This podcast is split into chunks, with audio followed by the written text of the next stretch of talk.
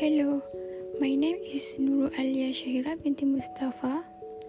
Number matric is D2020-109-2615.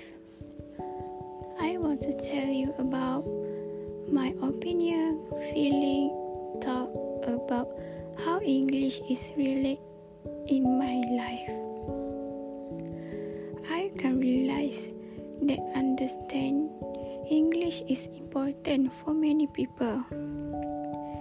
English is one of the language known by many with 20% of the global population speaking.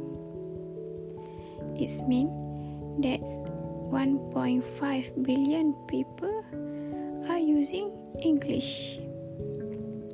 In my opinions, English is really in my life because speaking English will help me communicate with people from countries all over the world. Not just English speaking ones. That applies whether I were traveling, doing business, or communicating with other on social media. Then, at the university level, I study almost all my subjects in English. Why?